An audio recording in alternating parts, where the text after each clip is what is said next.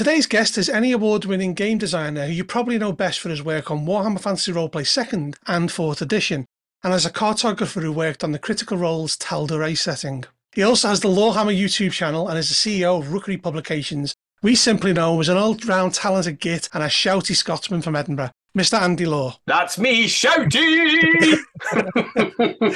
so, so as we've discussed, we've got an, an A or B, right? So, just pick one or the other. We don't have to talk about it, though we invariably end up doing because people make some odd choices with these A or A or Bs. And I think Griff's got those, haven't you, Griff? I have, and this this this pod, they are Warhammer themed. Oh, excellent. Not not not the not the usual rubbish we ask people. okay then. So would you rather theatre of the mind or miniatures and a ruler? Oh, that's tough. Okay, so if I'm only choosing one, theatre of the mind. The right choice. It is. Oh.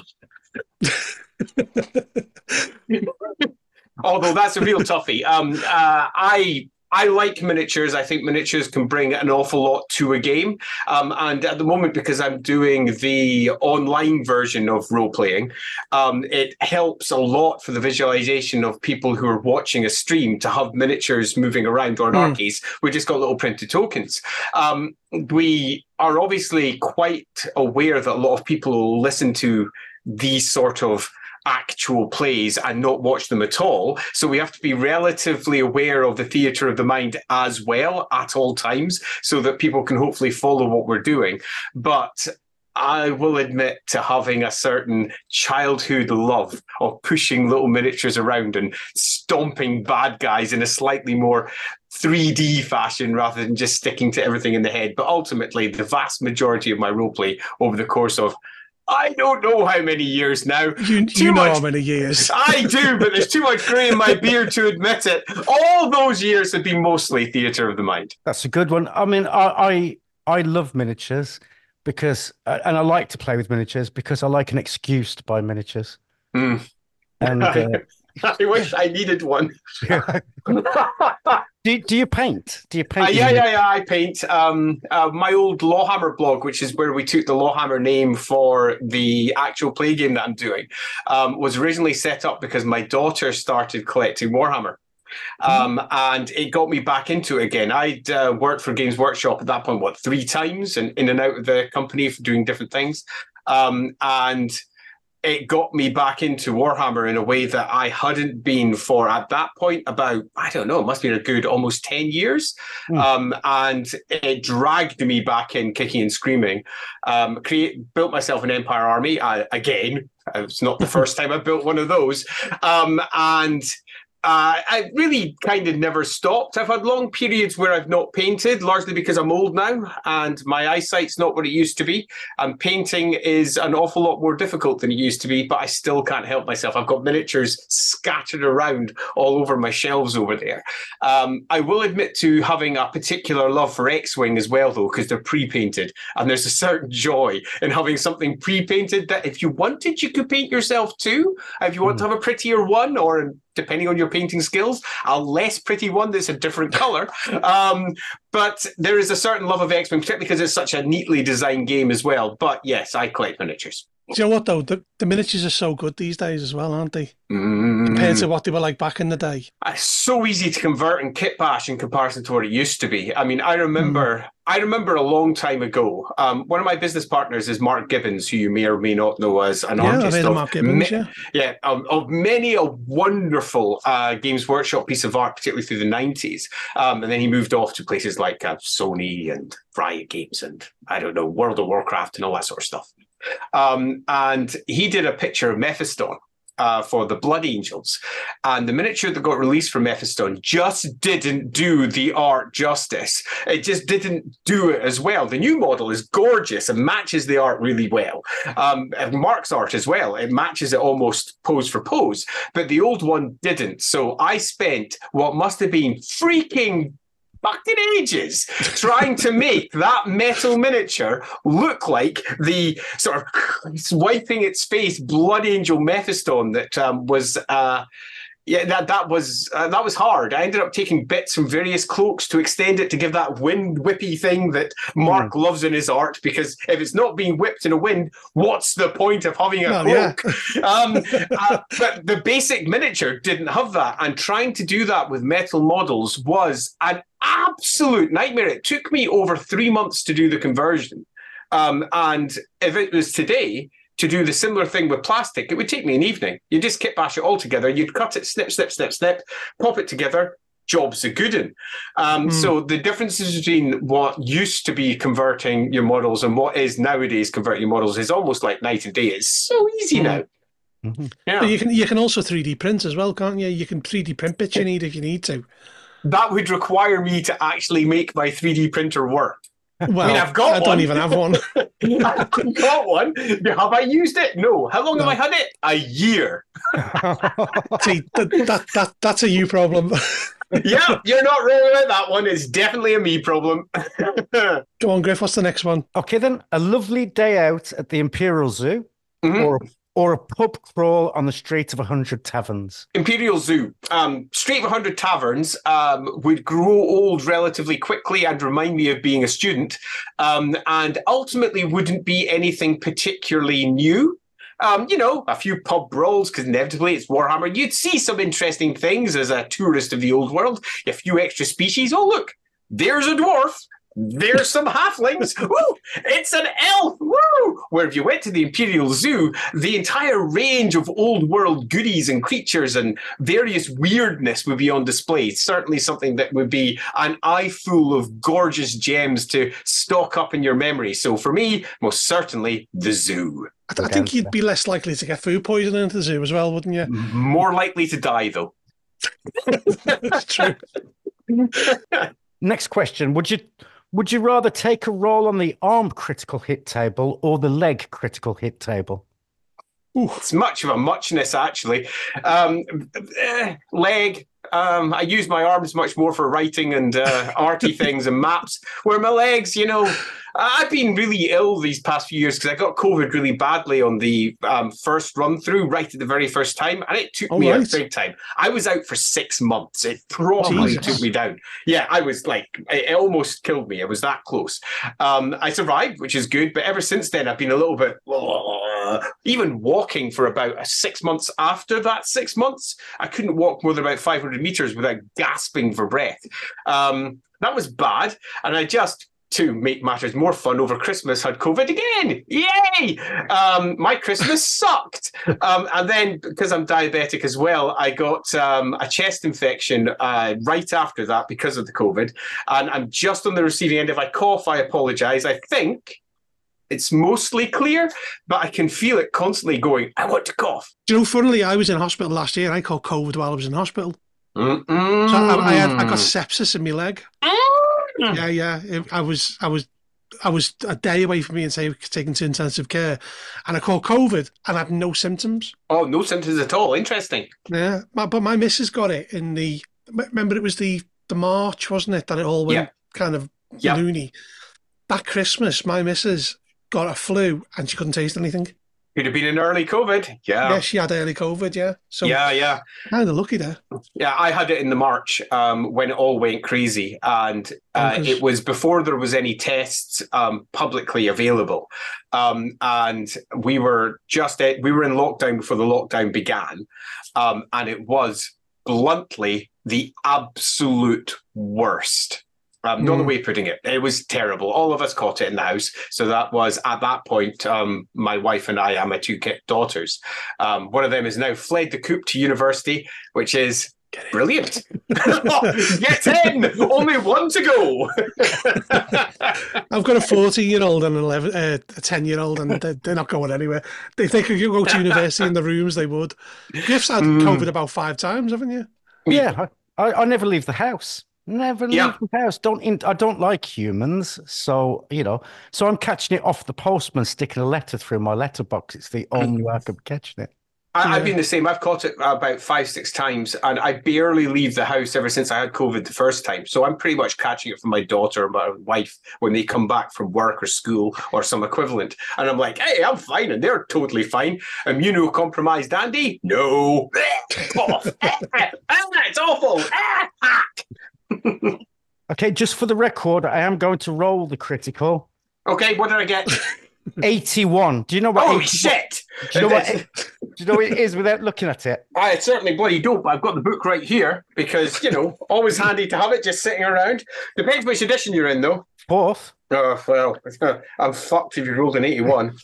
Um, it's, it's not good. Uh, have you got it? You're going to get it before I do. Oh, I've got it written down. Oh, you got it written down. I've got it right here. What did I get? Leg critical, 81. Uh, broken knee, arse. Um, the blow uh, kneecap, shattering my kneecap in several places. Get out of it! Bleeding, prone, stunned, broken bone major, and I fall to the ground. Not surprised if I'm stunned. Clutching my minced up leg. I'm not happy. But you know, See, if you'd have picked an arm, you'd have lost a finger. That would be it.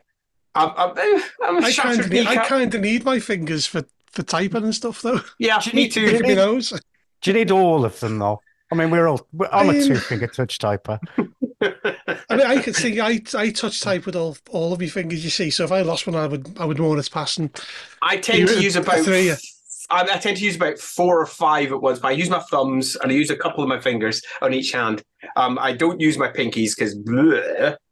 But I learned I learned to type many years ago, so I can actually touch type and look just look at the screen through doing Mm. it. And you don't realize until you learn to touch type how much you use your little fingers because they're for, Mm. they're for pressing your shifts and your controls. Oh yeah, so they are. Yeah, Okay, you're right. I do use my pinky. Screw that. A lot. Shattered kneecap for the win. thing is, I mean, you know, wheelchair, you know. You, you could be like an Oscar Pistorius with like have a false leg, couldn't you? Be fine, be fine. yeah. They haven't caught up with hands yet, though, have they? No, not really. No. Um, really bad, crunchy uh, prosthetics that don't quite do the job as well. Yeah. Whereas, whereas you get a blade. On your Yeah, leg, that'd be awesome. actually- it'd be, it'd be Yeah. fine, wouldn't it? You only Yeah, have to yeah, buy yeah. one I'll be shoe. up for that. Yeah. Shall, shall I, we can cut this out. Shall I tell you my Oscar Pistorius story very, very quickly? Why not? I, I, I, I, I was catching a train back from work. I used to work for uh, Coldmasters in Birmingham. Catching, Oh, the tra- nice. Catching the train back, Oscar Pistorius sat next to me. This was before his legal woes. And he sat next to me and he started playing music over his mobile phone. No earphones, really loud drum and bass sitting next to me. And I thought, he's a bad un. Nothing good is going to come from him. Nothing. I Should have waited till he went to the toilet and shot him. I can feel the fury building at this side already at the thought of that. Next question. We'll cut that. Uh, oh no, add that in. you, you've got to take a career change, Andy. Okay. Rat catcher or troll slayer? Fuck. Uh, rat catcher. Shit. Maybe. Probably. Rat. Ugh. Yeah, rat catcher, because I don't want to deal with all the shame of uh, being a troll slayer. It would be a horrific life. Uh, no thanks. Um, rat catcher, at least I can still have some form of self respect, even if I am just bashing rats on the head with a club. Um, I can take that. There is a certain, you know, salt of the earth, rat catchery goodness. Plus, who doesn't want to have a small but vicious dog? It is the it is the Warhammer ultimate detail. It is the it, it is the one that caught It's my in eye. Mer when I Borg as well, isn't it? Yeah. uh, you- Oh, did they? Did you not know that? It's, I didn't. You got it right there, yeah. I've got it right here. Yeah, you gain trappings at one point, and uh, one one of the trappings that you can find is a small but vicious dog. One last one. We Go can on. cut this. We can cut No, go on. because I know I like to know this so I can perform some kind of uh, psychological assessment and see where guests are. Mhm. Would you rather have a romantic candlelit dinner with Constant Drachenfels Ugh. or Mannfred von Carstein? Mannfred. Um, see, Mannfred. Ma- easily, um, because Mannfred is a Carstein, and the Carsteins are ultimately uh, uh, vampiric Heathcliffs. Um, they are uh, the classic gothic vampire, which means if you can catch them in the right mood, uh, you can most certainly have yourself quite the romantic evening. Um, and you catch them in the wrong mood, doesn't want that? Catch them in the wrong mood, and you're in a lot of trouble. Where with constant Drachenfels, you're just screwed. Um, I mean, we all know Drachenfels is Kim Newman's uh, Warhammer port of Dracula, and we Mm. all know Dracula is awful. Then we go Yeah. Mannfred van Carstein. He's just uh oh, he's awful too. But of the Yeah. two, he's potentially more likely to keep me alive. Maybe. Well, I mean, use you as a puppet, to be fair. Yeah, that'll do. Just imagine this for a second. Mannfred von Carstein having having a romantic meal with Drachenfels. Oh, I mean, oh. does Drachenfels even eat? hang on. He's Does von on. Carstein even eat? Yeah, bad, bad, you know, drink. Good, good bit of the Yeah. old blood. Uh, the red the old claret. monk. yeah. quite exactly. Um, so yeah, definitely the Mannfred of those two. Um, I've actually had um, in past games, I've had Mannfred married to one of my PCs, so it's a Oh, character that I've played in depth and uh, uh, with. Uh, let's say great variety, trying to take him far beyond just the simple stereotype that's generally used as the uh, army list version, or the slightly more enhanced version you got from, say, for example, the uh, Liber Necris, uh, the Liber Necris that was penned as a bit of Black Library book um, that was penned in character by Mannfred van Carstein, and it uh, spoke of all his travels around the world and all the Hmm. things that he'd done, and also spoke to a far more rounded character than the big bad that is generally dropped in the typical battle version of using that character. So yeah, I tried to portray a slightly broader version of that character and one that was um, not just another Dracula ripoff, because ultimately that's his dad. Um, Vladimir. Um, so you don't want him to be the same. You want him to have his own character. You want him to have his own depth. And when you bring in Vladimir, you want him to feel like he's a completely different character. Um, I remember, I remember way back discussing Vlad with uh, Steve Savile, who was writing the novels um, for the for the vampire uh, trilogy as it was then. Um, that was quite some time. That must be about 2006, I think. Um, and he was very intrigued by the idea of him being a vampire Heathcliff, as I mentioned earlier, Hmm. and the entire line of them being that while simultaneously having this um, horrific bestial undercurrent. Um, yeah, good times. Not necessarily my favorite portrayal of the Carstein. Sorry, Steve, if you're out there. Um, largely because I'm such a Warhammer fan, I expect all the Warhammer details, and much of it was just um, vampire details or whatever happened to be in the army list portrayed out. But there was all the other extra stuff that could have been used um, around that too. But yeah, definitely Mannfred. Was it a good? Was it a good wedding? Yeah, it was. It, was a ridiculous wedding. Um, it was as gothic as you can possibly imagine.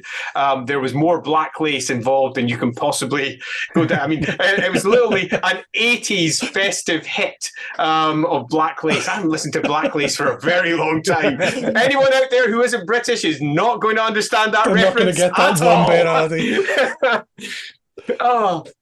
Do you know what? JK Do you know what? Say- do, do. Yeah, we all remember it. It's like an abuse memory we push to the back of our mind. Okay, so this is the, the part of the podcast where we get you to tell us any ghost stories you've got, or it doesn't have to be, it can be anything cryptid, although I'm not sure. I think the nearest you get to a cryptid in Edinburgh is a, a drunken Scotsman with a kilt on, to be fair, um, or any UFO things, because I don't, you don't know if you know this. Griff actually lives in a, in a haunted house. The doors open and close on their own. Um, Definitely not the wind. Or no, it definitely is not. It's definitely not the wind. Uh, to the point where on one we we, we spoke to um, CJ Roma, who's uh, you know is a it's just kind of his, his job, and when I was editing it, I picked up a voice in Griff's audio screen. awesome. Yeah, so uh, yeah, so so Griff doesn't like to talk about it much, do you? Because he thinks they, they hear him. So All right, so um, uh, a couple of things. Um, first was my dad. My dad was a lighthouse keeper. Um, and you may not know this, but across Scotland, the Northern Lighthouse Board, which runs all of the various lighthouses, uh, most of which were built by the Stevensons. You might know Robert Louis Stevenson of literary fame. It was his brothers. They built them all. Um, and they designed them all. And uh, I grew up in a lighthouse w- way up north. Um, and my dad, when he was a supernumerary, which was the equivalent of a trainee lighthouse keeper, went from lighthouse to lighthouse to lighthouse, learning the ropes, so to speak. Um, and pretty much every single lighthouse out there had its own story of various ghosts, particularly those that were out on isolated islands. Now, you might not know how it used to work back in the day because most people don't, but most lighthouse keepers, um, particularly through the like the 30s up to about the 90s, worked on a month on, month off basis. And that would be that they'd go to the light for a month and then they would boat back or fly back, depending upon what sort of light they were on, back to their family, and they would be there for a month. So effectively, I saw my dad in an average year, six months. Um, but for those six months, he was there all the time. Right. Um, it wasn't a matter of him going out to work or some equivalent. He was just there all six months. And then he fucked off for the rest of the six months. Um, and it was troops down to the local phone box so that my mum could call him every day. Uh, he uh, encountered multiple um, different ghosts at various lights, some of which were clearly nonsense some were just the uh, well, all lighthouses were dry, and by that I mean they didn't drink alcohol. Mm. Absolute lies. All of them were soaked in whiskey. yeah, I mean you, you you can arrive there, lick the stones, and go and get yourself drunk. There was that much of it out there. I mean, what the hell else were they going to do for a month by themselves, well, other yeah. than whiskey and magazines? Because that was the era. Um, and uh, it's quite clear that a number of the sightings were nothing more than bored men being being bored and drunk. Mm. Um, nevertheless, one of them um, stuck with him, and perhaps that was because he was young, because he was at the time, um, and impressionable. But it was the Green Lady of can't remember which light it might come back to me before the end of the podcast, but it was the Green Lady. And uh, he, on a nice night, made his way up the stairs and she was literally there, floating Ghostbusters style, in front of him. Not even the slightest, ooh, is it an apparition? Ooh, is it? Uh, she was freaking there, and she, he wasn't drunk, he claims. Um, and she was floating there, and she pissed off round the corner. He went round the corner, and she wasn't there anymore. So um, that's a, a, just a nice wee story from my dad. Um, there was a host of similar stories um, around all of the lights. My dad saw, uh, for example, when he was at Ninewells Hospital in Dundee, um, he claimed he saw a ghost there as well. Um, but the ghost was working on the old building that used to be there before Ninewells was built, which meant that he was a night watchman at this point, going mm. uh, going through all the floors. Yeah. Um, and because the hospital was built on different floors, she would literally cut off in the middle, um, making her way along the old floor that was there previously. My dad swears he saw her multiple times. Um, my, for myself, I have only a single uh, ghosty story, which is not febrile imagination making up nonsense, um, which you we all have a little bit from our teenage years, um, and that was at Games Workshop. Now, Games Workshop in Edinburgh, where it was originally sited, not where it currently is, was on the Royal Mile. Now, the Royal Mile in Edinburgh is a, a, long, almost mile long road that connects the castle at the top down to the palace yeah. at the bottom of the hill. Um, and Games Workshop was about uh, about a third of the way down from the castle on the Royal Mile, and it looked just like a normal shop from the outside. But if you went down underneath into the lower basement, um, it went down into the catacombs of Edinburgh. Now, you might not know this, but Edinburgh is very much a layered city. Um, it looks like it's got itself the standard one, two, three, or four stories worth of buildings, but because it's up on a high hill, there's often one, two, three, four, five, six, seven, eight, nine, sometimes 10 layers beneath that as it went down the steps of the hills. There's a host of tours you can take when you're inside Edinburgh to go down into these catacombs and have a little wander around and see what life used to be like back in the 1700s. Um, if you're looking for a good example of proper tenement buildings from the 16 1700s. Edinburgh's brilliant for this. It's a great source of inspiration, particularly because it really does belie the standard, oh, in the late medieval, early Renaissance, it was all a couple of floors for a building. Nah, fuck that. Some of them were like 20 stories high. Proper layers of buildings all down the spine that is the current Royal Mile. Um, and it makes for a great place. Now, while I was there, uh, working away down the bottom, you could often hear nonsense coming from the catacombs. Now, in my time, they weren't blocked off. Um, and while I was there, they got blocked off because I built up a new wall and got it built in place. And we refer to it as Troll Corner. Um, and Troll Corner was basically our there's nowhere to put this shit. Let's throw it into Troll Corner, um, and it became the, it became the great dustbin of the Games Workshop store. Um, and uh, I remember the first time when I first arrived at the store, I got in there, I found myself some of the old original um, blister packs of Slann. Um, we're talking the old Frog wow. Slann that you know that wander around with a tribal um, gear on, um, and a whole bunch of other older models, and a bunch of uh, there was some of the original Eternal Champion models down there. Um, wow. the, yeah, yeah, totally. Um, that that was totally fun. Now, the reason I bring this up is because there was a pervasive story when I first arrived in uh, Edinburgh that everybody liked to discuss about, and it was the Lone Piper. Um, and the Lone Piper was uh, brought about because apparently at one point a kid got into the catacombs, a girl. And everybody could hear her on the Royal Mile. We're talking about the 1800s, late at this point, and they could hear her shouting, help, help, help from down in the catacombs beneath the Royal Mile. And uh, she could be heard sometimes. And so did what they could to try and find her, couldn't. So they sent a piper down to play the pipes so they could hear where the piper was and try associate that with where they were hearing for that because they didn't know where all the catacombs connected at this point. Um, so he pops down and he starts piping away, piping away, piping away, piping away, piping away. There's a scream of a girl and the piper goes quiet mm. and is never seen again. Oh my God. And the lone piper um, is heard every once in a while from the catacombs. Now, if you've ever been in Edinburgh, um, you'll know that you can hear a piper pretty much all the time on, on the Royal Mile. Because there's somebody sitting up there going, hur, hur, give us a fiver, will you? Hur, so hearing a piper in Edinburgh is not exactly an uncommon sound. However, when we were doing stock takes down in Games Workshop, um, so that would take you in long past the standard hours for your pipers doing their busking out on the street. Um, it's all gone quiet out in the street, and every once in a while, you would hear a piper without any real understanding of where it could come from. And it came from Troll Corner. And I loved that shit. Literally loved it because I, I, I remember going down into the basement for the first time when I heard it. I was 18 years old. So I'm just a baby. Um, and I knew this story at this point for about six months, I would guess. Um, yeah, we're probably talking September 94, I guess. Um, maybe September, October, around about that era. Yeah, I was 18. Um, and uh, I was down there and I could clearly hear it around about 11 p.m. I've been down there a lot for games nights because we had our games nights for staff and we we'd play around long past hours. Hmm. Um, and I could hear it. And I went upstairs, I could hear nothing. I went back downstairs, I could hear it. And I was like, fuck this. I'm out of here. to, to be honest, I mean, I've been to Edinburgh a number of number of times, and we we did we did the catacombs tour. Mm. You know, mm. this whole thing. There's Mister Boots, the guy that people hear walking mm-hmm. around, and when you get into the catacombs, it's silent. Yeah, it really does mute everything because there's so much between you and them. So much stone.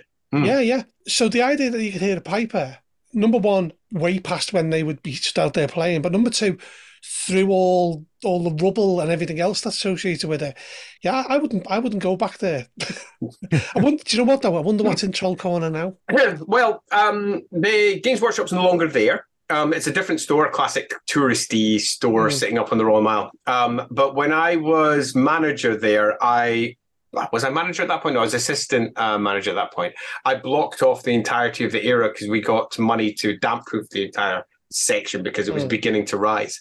Um, so I just blocked it off because there was no point in having it. It just went down into darkness um, at the back, um, sort of a pit um, at the back and it just went off. Um, it was nowhere near as interesting though as the Glasgow shop because at that point, again, the Glasgow shop moved. But when I was at Games Workshop, the Glasgow shop literally went into proper catacombs. Um, there was just almost streets worth of uh, passageways that you could go down to. It was awesome. I loved it as a kid. Um, okay, I, I looked I looked forward to going over to um, the Glasgow store to help out just so I could go down there and have a little wander and go, well, this is awesome. Kind of creepy, but kind of awesome. Yeah. Was that was that where the backpack and torches? Did you and a little short sword? Ten foot pole. yeah, totally. I can't go wrong with the ten foot pole. it reminds me of a story actually. Um, many years ago, I used to work by where I live is a place called West Derby Village, or where I used to live. And in West Derby Village used to be a quick save. Do you remember quick save? Mm-hmm. I do. And apparently, it used to be an old cinema, and they used to occasionally get people to go up and clean the old cinema, and there was a noose hanging from the ceiling. Nice. Right? And everyone was like, the manager of the cinema killed himself, and they never cut it down. Right. for years, I believed this. I got one sent up there to to brush. I don't know why I was brushing. There was nothing up there. It was literally dust. I think they just did it to annoy me. And we believed this for years. People used to say they see someone hanging around the stairs, blah, blah, blah. And then when I started working where I am now, I got talking to one of the lads on my team, Ant, and I told him the story. He went, um, Yeah, he said, I used to work in that quick save. And, and he said, He described it all, your spiral staircase. Yeah, yeah. He said, I put the, I put the noose there for a laugh. Uh, people love making up stories, don't they? Yeah, he just said, "Oh yeah, we we, we hung it up there one day just to freak people out, and and, never, and we just never took it down." I did think it was a bit weird that someone would leave a noose if someone had hung themselves, but but that, that that's it. Uh, that's good stuff. That'll go in our little library of ghost stories. So, what one thing you should know about about me and Griff is Warhammer's our favourite game. Hey! More than Call of Cthulhu. I, I think you rock. more than Delta Green, more than RuneQuest, because because Warhammer, I'll show you.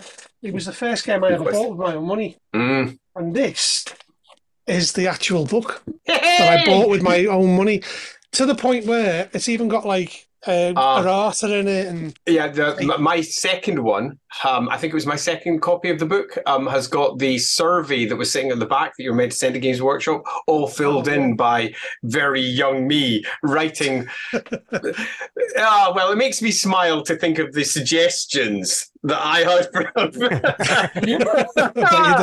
yeah So yeah, obviously, I'm a great fan of Warhammer as well for a variety yeah. of reasons. Well, understandable. But we we because this the whole idea of us doing this podcast is we were we were going to do make it all about horror gaming, but we, we mm-hmm. came to the conclusion that if you had a bit of a Venn diagram where you meet horror and where you get fantasy, where they cross in the middle, you get Warhammer. Yeah, you do. Because I think I think Warhammer's very horror based. Yes, I mean it is. I mean the powers, the the, the um the ruinous powers are are vile. Yeah, in every in every sense. And that's not even including the Skaven. No, it's not. Um, at its at its heart, uh, Warhammer Fantasy Roleplay was defined by the Enemy Within campaign. Um, it was a campaign written initially in the 80s and then into the 90s. Um, and I would argue that of all the adventures, the one that most people associate with the entire campaign is Shadows over Bögenhafen. Yeah. Largely because most people started the campaign. Um, they played the enemy within opener, mistaken identity. Um, but it wasn't exactly the greatest story in the world. It was very much a, a some things happen and then you're on to the next bit. Um, Shadows over Bögenhafen was the first real adventure of the campaign. And almost everybody that played Warhammer played that bit. Typically, they then moved on to Death on the Reik and stopped. They got in, largely because they got a barge and they pissed about on the river. Um, for That's ages. exactly what happened in Ghost Campaign. um, and, and, they never get to Power Behind the Throne, which is a real shame because Power Behind the Throne was kind of great. Um, but the, Shadows over Bögenhafen um, is a Call of Cthulhu adventure under a hmm. completely mm. different guise. It was originally commissioned as, effectively, a bloodless Call of Cthulhu Warhammer Fantasy adventure. Um, that's what Graeme Davis was there to create. Um, even the name Shadows over Bögenhafen, Shadows over. there's, definitely something there. Even the way it's um, uh, discussing the nature of um, odd languages being used to summon up ancient powers, uh, yada, yada, yada. Um, it's very much a Call of Cthulhu adventure, but fantasy. And that came to define Warhammer's tone in a way that almost nothing else did. Uh, the development of Warhammer from that point onwards was often fantasy Call of Cthulhu um, with obviously all the trappings of all the rest of the fantasy world that they had. But underlying that was always that cosmic power, the destruction of the world mm. at the hands of the Chaos Gods. Um, and whilst it had a and not just a strong influence, um, a, a, direct influence from Michael Moorcock and his extensive work um, in fantasy. Um, I think it's fair to say that in tone, um, horror lies at the heart of not just a lot of Warhammer, but most of its adventures. Um, there mm. is that sensation of something going wrong. The normal world, as it's being perceived, has something terrible sitting behind the curtain. And when you see that horrible thing, it's going to be terrible. Um, and that's I think something that lies at the heart of one of the reasons why the game is so successful because it's not just a D&D rip um, it's not just another fantasy jaunt in high fantasy land. Um, and one of the things I've always enjoyed about Warhammer is that uh, everybody views it through their own lenses. Um, some people consider it to be low fantasy. Some people consider it to be high fantasy. Some people consider it to be somewhere in between. Um, and I think I think the conversation where it largely pinned down for me was one that I was having again with Graeme Davis to bring him up.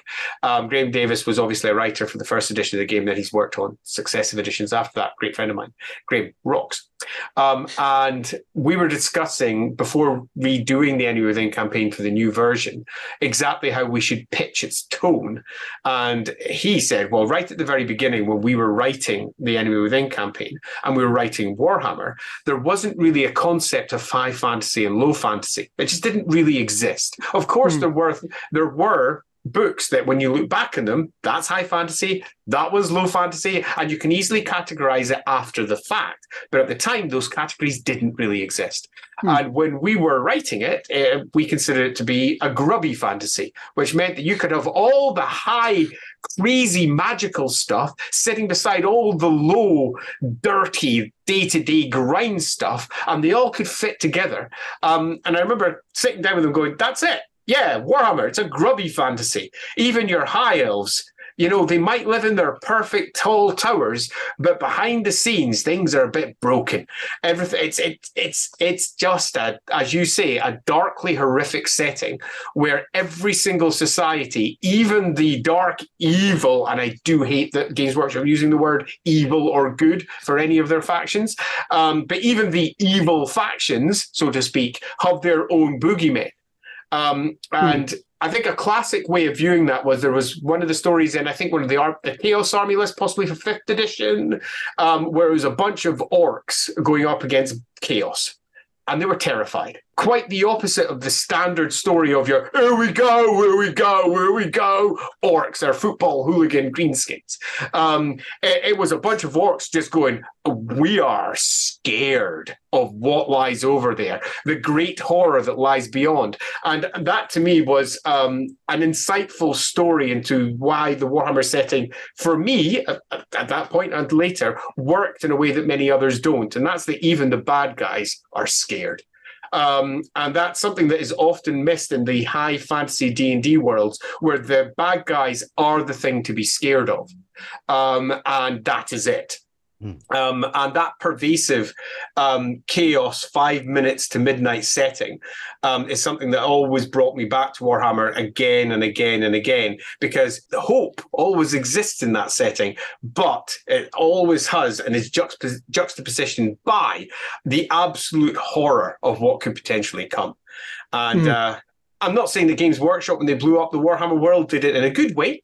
Um, I have uh, made my opinions known about that online in a few places. I don't think they did do it in a good way, but that doesn't change the fact that the world could be blown up isn't a really good potential ending. Yeah, I think it is. Um, I think that uh, that existential horror from the cosmic existential awfulness that lies beyond is most certainly something that made Warhammer a better setting. And blowing it up was a brave move, which obviously was done, as we all know, for financial decisions um, reasons. pardon me. Um, but nevertheless, uh, the idea of it, I think, works really well, and I, I love it.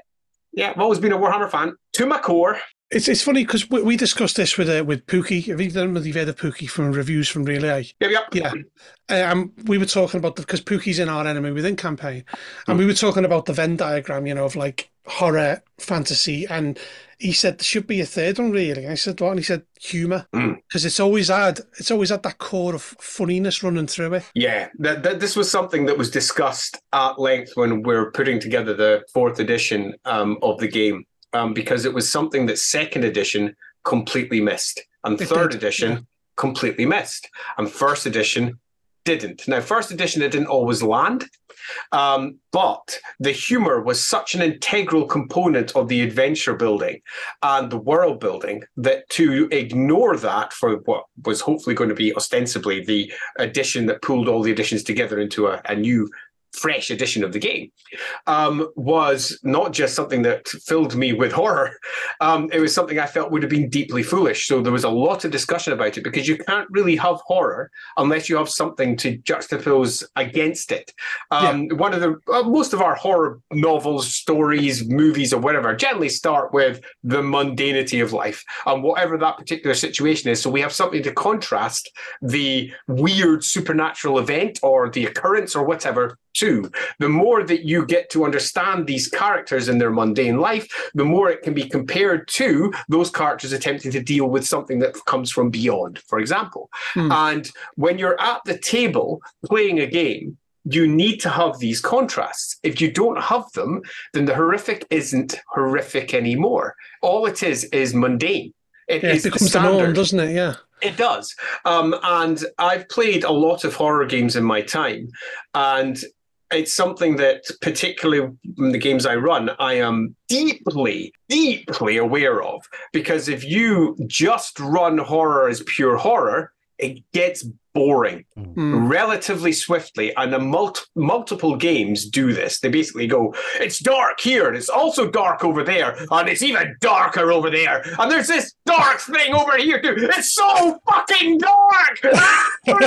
um, and as a player, it gets dull and it forgets that people have lives and they do shit. And I think that's one thing that Warhammer did really well, but with its career system, it remembered that people are just getting on with their lives and doing shit. And whilst the adventures often forgot that um, and didn't necessarily lean into it, and the supplementary material often forgot that the career system was even there. Uh, nevertheless, that feeling that everybody has a job, that everybody has real life, it gives you something to contrast the adventure to. The horror that these characters are almost certain to encounter, the terrible creatures that live within the Warhammer world. And the difference between first edition, which was almost tentatively learning what their version of cosmic horror was. Um, the Tzeentch naughtiness um, from Shadows over Bögenhafen was pretty much just some sort of great old one sitting down there doing crazy stuff. Um, Tzeentch wasn't even really developed to that point. Um, but compare that to what Warhammer then became if we have a look at the development first with the Realms of Chaos books and then the various Chaos army lists that came afterwards, and then the addition of a whole host of new characters, be they demons, be they massive entities like Be'lakor or some equivalent. Um, and the more that these things are attached to the game and the more that they become Warhammer, the more awesomeness that you've got to draw upon as a player. And one of my biggest fears for fourth edition was that it would end up being Warhammer Fantasy Roleplay not Warhammer, the fantasy roleplay game. Um, mm. Because Warhammer Fantasy Roleplay has got its own tone um, and its tone for each one of the three games in the previous editions had all been slightly different, but mm. they'd all danced around the same areas.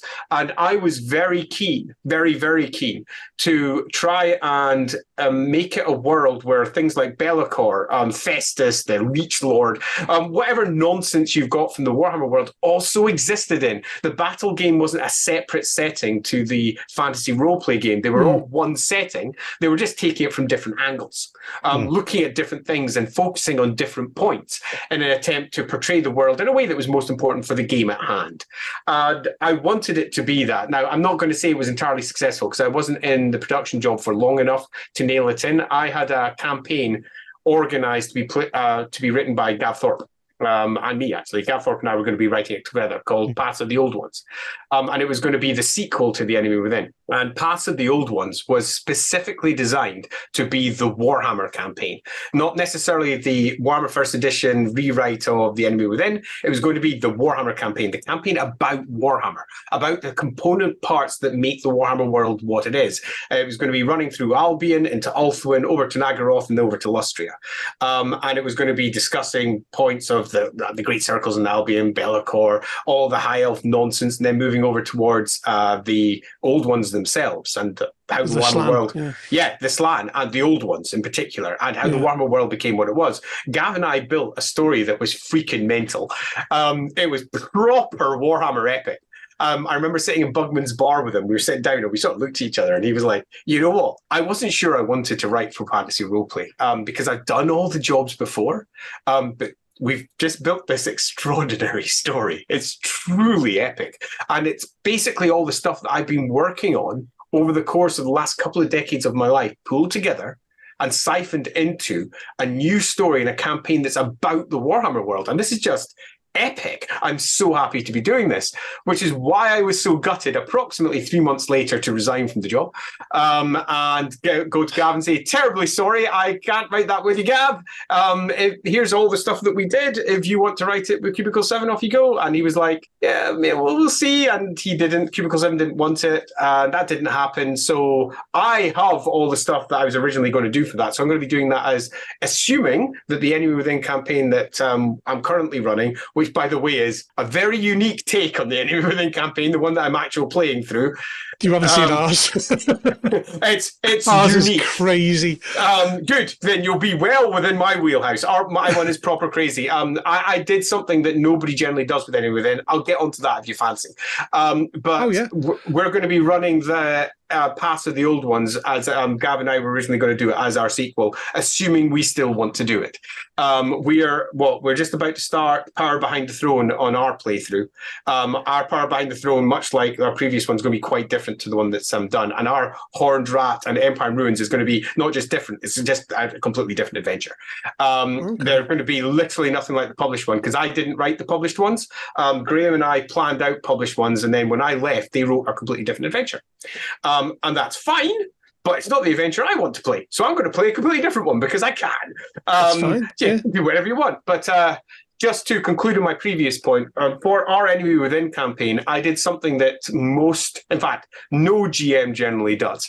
Um, the Enemy Within campaign was originally written um, with the idea that any old random nod party can get stuck into it, no matter who they are, whether you're a rat catcher, a troll slayer, um, to hark back to our earlier questions, or a shopkeeper or a mercenary or whatever you might be, You'd fall into this story and you sort of get dragged through it until eventually you're making decisions that actually impact the empire as a whole.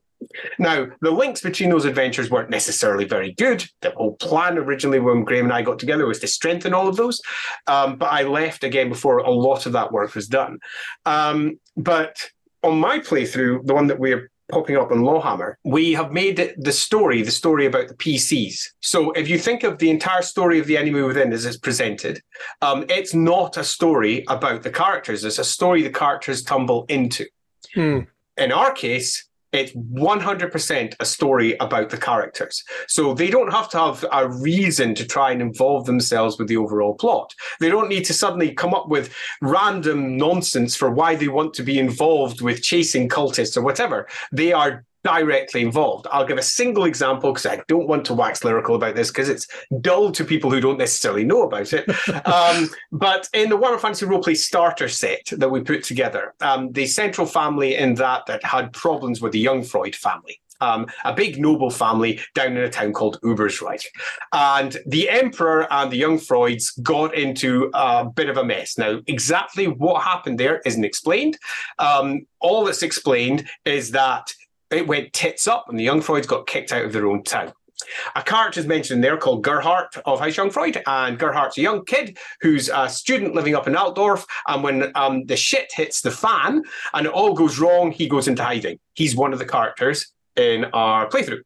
Um, uh, he, the reason that that character was originally added to the starter set was to use when we did an enemy within actual play officially because we were originally going to do an actual play officially for fun because hmm. why not mm. um, and i seeded that character in for that very reason. So one of our players is playing Gerhardt, um, which means he's intrinsically tied through to all the events in the starter set, which were all written to support the upcoming release of The Enemy Within.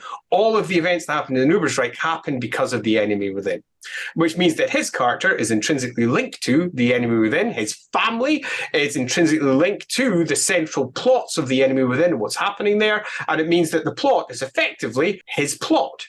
But the same can be said for all six uh, PCs, but with different angles. So it, it means that we don't have that. Why is my character motivated to do these things? What's my motivation? Why am I doing this? Because you're the only one that knows about these cultists. Yeah, and they're scary, so I'm out of here. um, which is obviously not the most heroic way through, but because Warhammer is often given that edge of these are normal people trying to deal with abnormal situations, and you always have to suspend your disbelief because there will come a point where the character goes, "Fuck this." uh, seriously, have you seen what we've just seen? Fuck this. I'm out. I'm, I'm out. That was horrible. So we've overcome that particular step by having all the characters um, be not just motivated to pursue what's sitting in front of them, but needing to pursue what's in front of them for their very lives or for whatever other reasons they're individually motivated by, which makes the campaign much more personal and it's their story rather than a story that they're wandering through. And that for me has been super fun mm. because it means we can take an old campaign that has got a lot of rough edges and completely repurpose it around a group that are intrinsically tied through to all of its plots. And it also means that we can look at those plots and ensure that all of them are properly tied off. Because I don't know if you've read the full campaign as it currently stands, most of the subplots are not tied off. It annoys me to this day. They were supposed to be. Um, so that's something that we're going to be doing through our playthrough as well. Um, it's fun. Um, if anyone's out there who wants to watch an actual play of it, ours gets crazy, but feel free to do join in.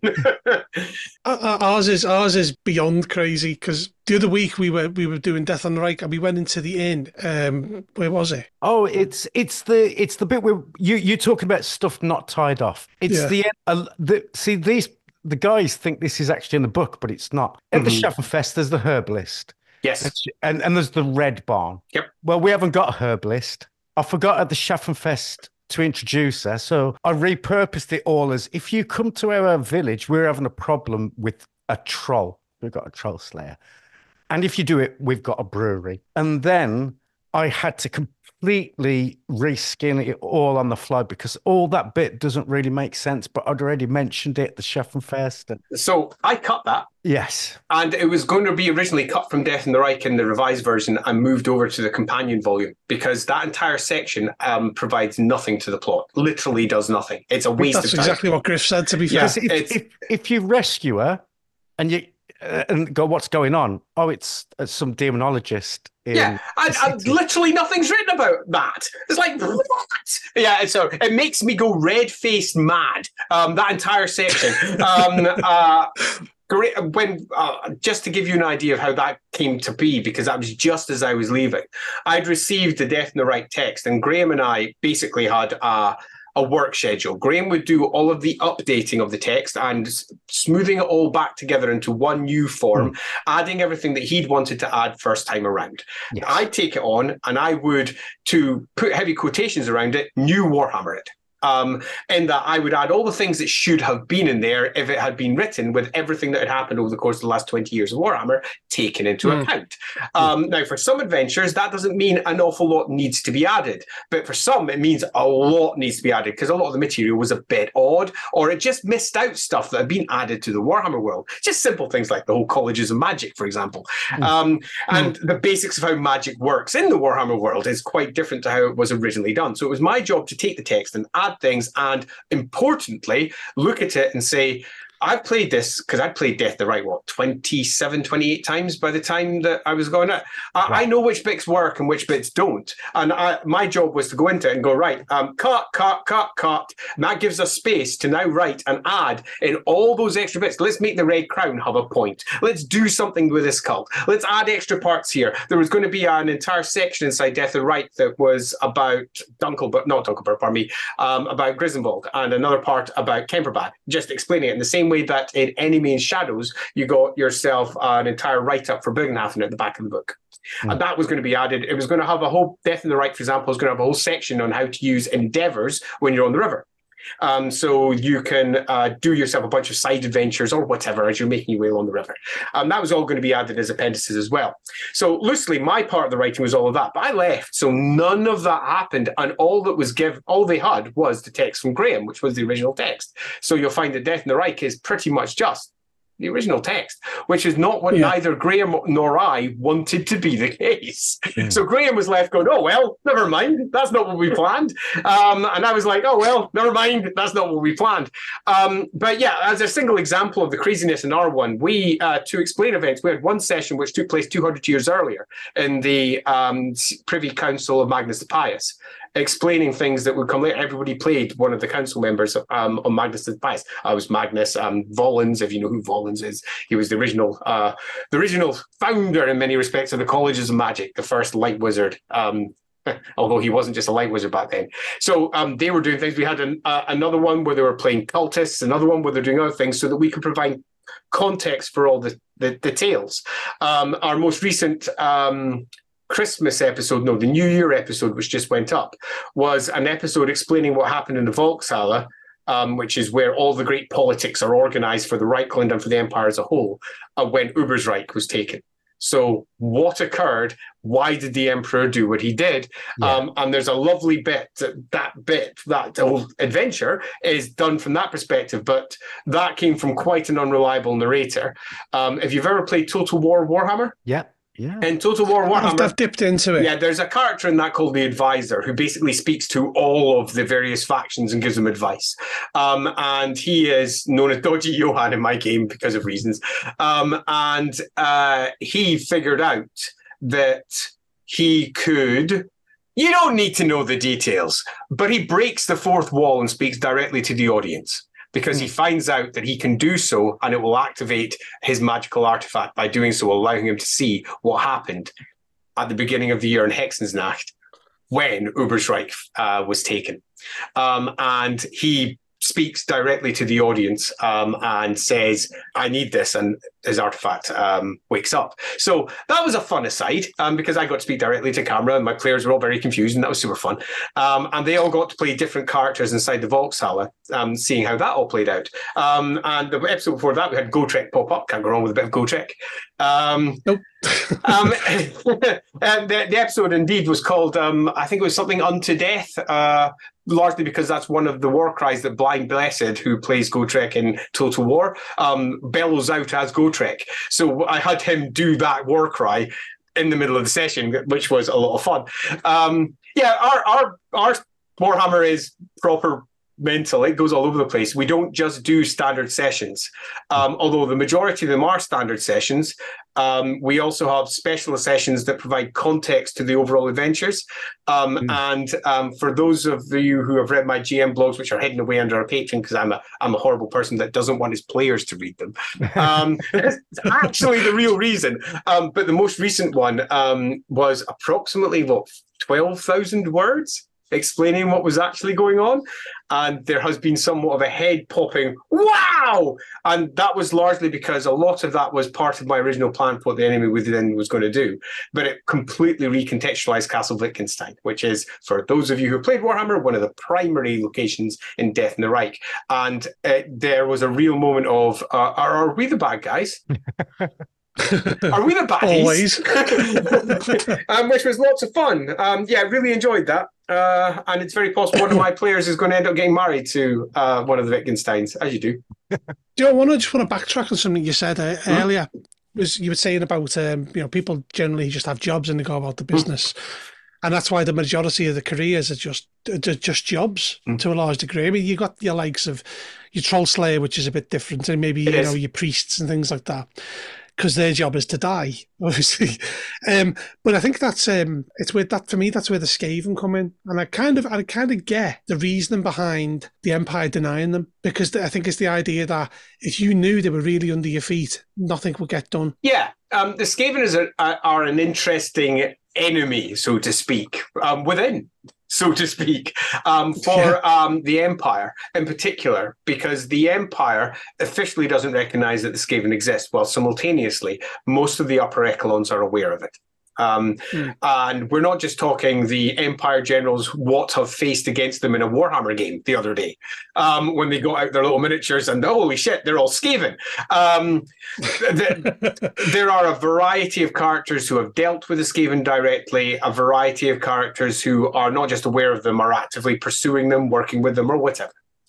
Um, but in general, they are utterly unknown. And there's a couple of reasons for this within the setting. Um, the first of which is the Skaven themselves do not want anyone knowing they exist. Um, no. And uh, there's that's referenced in multiple places. But if you openly spout Skaven, they assassinate you. Um, and mm. and there's a nice we I think there's a quotation in fourth edition about a rat catcher um, who found out one of his friends got stabbed accidentally 21 times in the chest.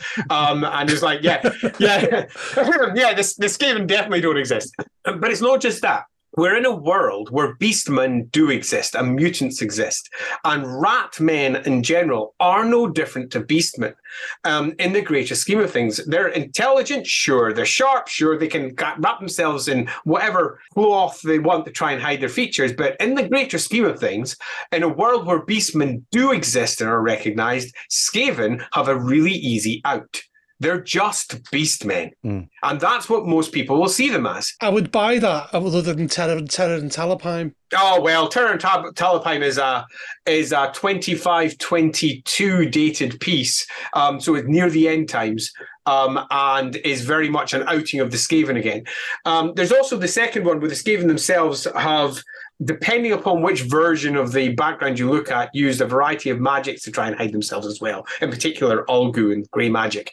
Um, and they tend to rise and fall. So after they've had a billion other civil wars, which this game will want to do, and they disappear for a while, um, and they come back, they do their big black paths, so they all fail. So they disappear for a while and they become effectively folk memory. Um, and then they return again and attempt to do whatever they want to do. Um, I, th- I think it was silly and it made no sense until you get into the world and you imagine yourself as somebody living in there, not somebody who's got the God view, not someone who can look at it and read the setting and say, well, all of these things exist. You're someone living in town X, let's call it Towndorf. Um, and while you're in Towndorf, Staddorf, Make Staddorf, yeah, let's steal that one. Um, so you're living in Staddorf and you grow up in Staddorf and uh, you're aware that mutants are bad. You're aware that beastmen exist in the forest and you shouldn't go out there. You go to the Temple of Sigmar every Festdag for Throng um, because that's what the majority of people do if they're in, say, the Reikland. Let's say you're from the Reikland, the good old Staddorf. Um, and every uh, week you're hearing tales of Sigmar, you're hearing tales of his great feats, you're hearing tales of how he was tempted by the ruinous powers and saw them off with a big bosh of his hammer. You are aware of the concept of the great threat that lies outside and in the forests and how people are bad and should always keep themselves safe. They're always about defense, or our good old Sigmarites, um, and defense of the mind. Let's tie a book to our head just to protect our minds from you know, whatever might be coming from chaos. Let's wrap a book onto our head. That'll fix it, right? A little bit of holy text strapped onto my head, fixed. Um, so they're aware of that bad shit. And when you encounter something like a Skaven, it's it's nothing. It's just one of those. It's not special. Um, and the Skaven, who are actively attempting to hide themselves from the society at large, um, can easily remove those who speak too loud. It makes sense. There's no great mass media. Um, there's no great way for the information to spread. Those who know, know. And those who don't, probably never will. And even if one city gets to know, that can be shut down very quickly. Um, because yeah. Uh, it's it's just Beastman as the story changes through traders, through various uh, road or river based communication, um, it's going to become increasingly more unbelievable. You're going to move further and further away from the prime source. And it's going to inflate into something completely different. And it will always, in the end, return to something that you yourself recognize.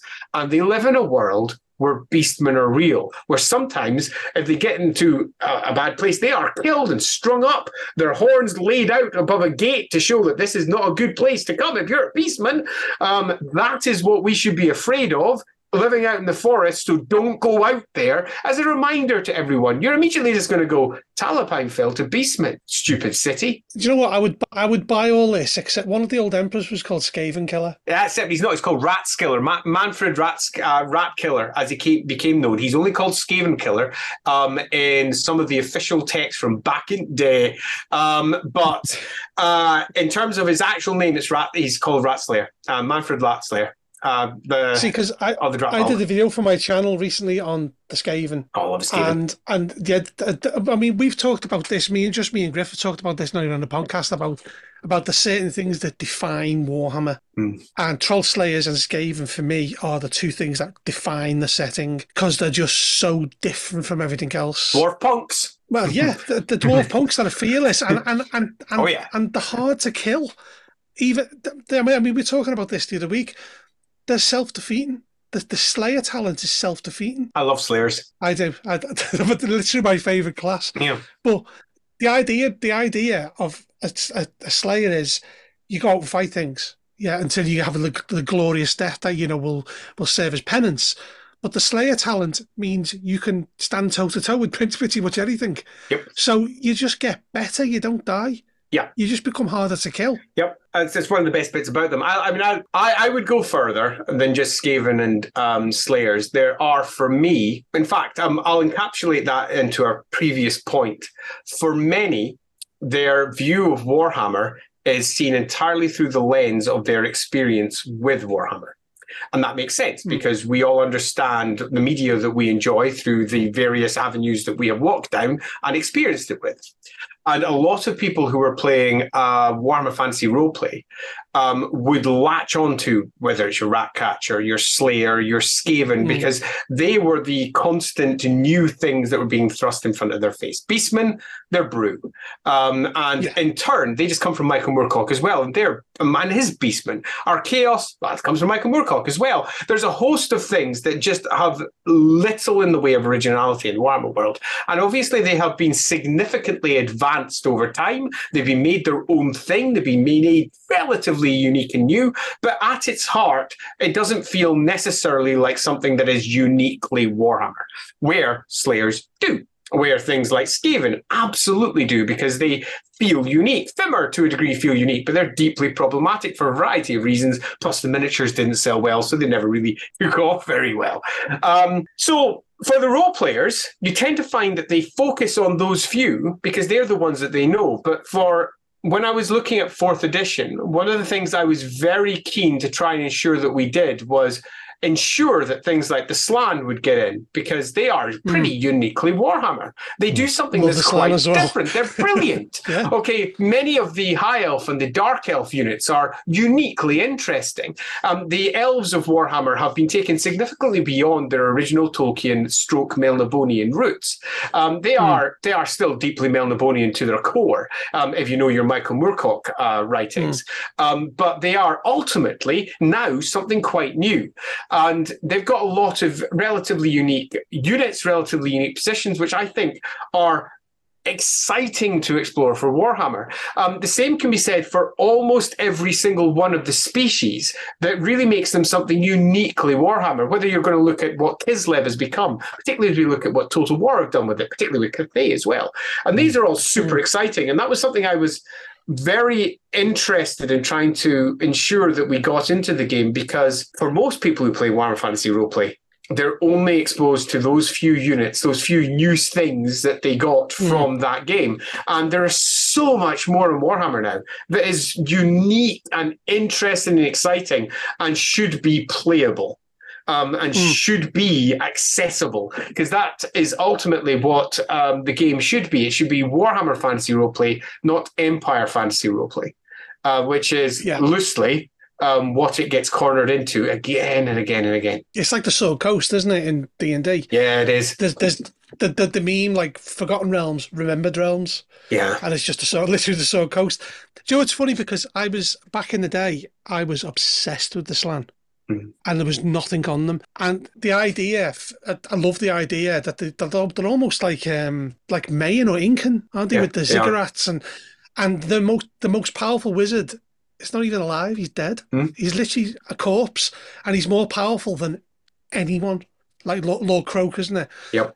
And I'm glad. I'm. I mean, I'm glad Cubicle Seven had done a Lustria book after all this time. Yeah, they moved in finally. Mhm, Yeah, Agreed. And, and they're going to be doing a campaign, and I think it's gonna it's going to be in Lustria. I hope so because it's um, so do I. Yeah, because um, I'd already built one Um, and it should have been out by now.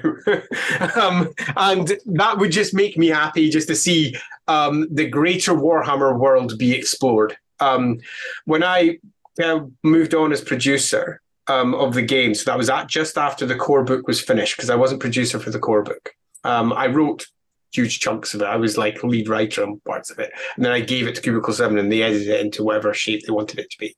Yeah. Um, uh, I then moved in as producer, and I, they had already commissioned The Enemy Within. So that was like hmm. 12, 15 books. Um, and they'd commu- commissioned Rough Nights and Hard Days. Uh, the starter set wasn't really in place at all, so um, I, I, built that, which was handy. Um, and my first look at it was, holy crap, sticks! We're just doing the Empire again. And whilst that is a yeah. really solid place to begin, and it will grab a significant um, number of readers because of that, um, it's not mm. really going to grab the Warhammer crowd. And that is, bit, that's the bigger crowd for Warhammer these days. Warhammer Fantasy Roleplay is niche. Warhammer is not as niche. Um, we should be going further. So my first, um, as I say, development was Albion, Ulthuan, Naggaroth, Lustria. That was campaign one. Then campaign two was going to go in the opposite direction over into the Darklands. And then, uh, yeah. No, no, um, the opposite direction over into Kislev, Darklands, oh, okay, Chaos yeah. Dwarves, Mountains of Mourn. Um, so we get into the ogres over there. And then the third campaign was going to go south down towards um, Nehekhara and Araby Eta, um, and hmm. through Tilea and the like. And everything was laid out for doing that. Um, but yeah, sadly, I moved on. And for me, I figured that was super important because it should be Warhammer Fantasy Roleplay, not Empire Fantasy Roleplay, as I said before. And mm-hmm. and yes, it makes for a really nice, solid beginning, but there is so much more potential for the setting. And it's something that um, on the Lawhammer side, because we're going to be playing this for however long we end up playing uh, um, online for our actual play, we're going to be developing into that. I mean, one of our characters is Nipponese, um, and uh, she's awesome. Um, she's brilliant. Um, so one of the characters there is um, getting an awful lot of extra development for Nippon because Games Workshop never did. The last thing they did was create a mm. create a, create a religion called Vimto.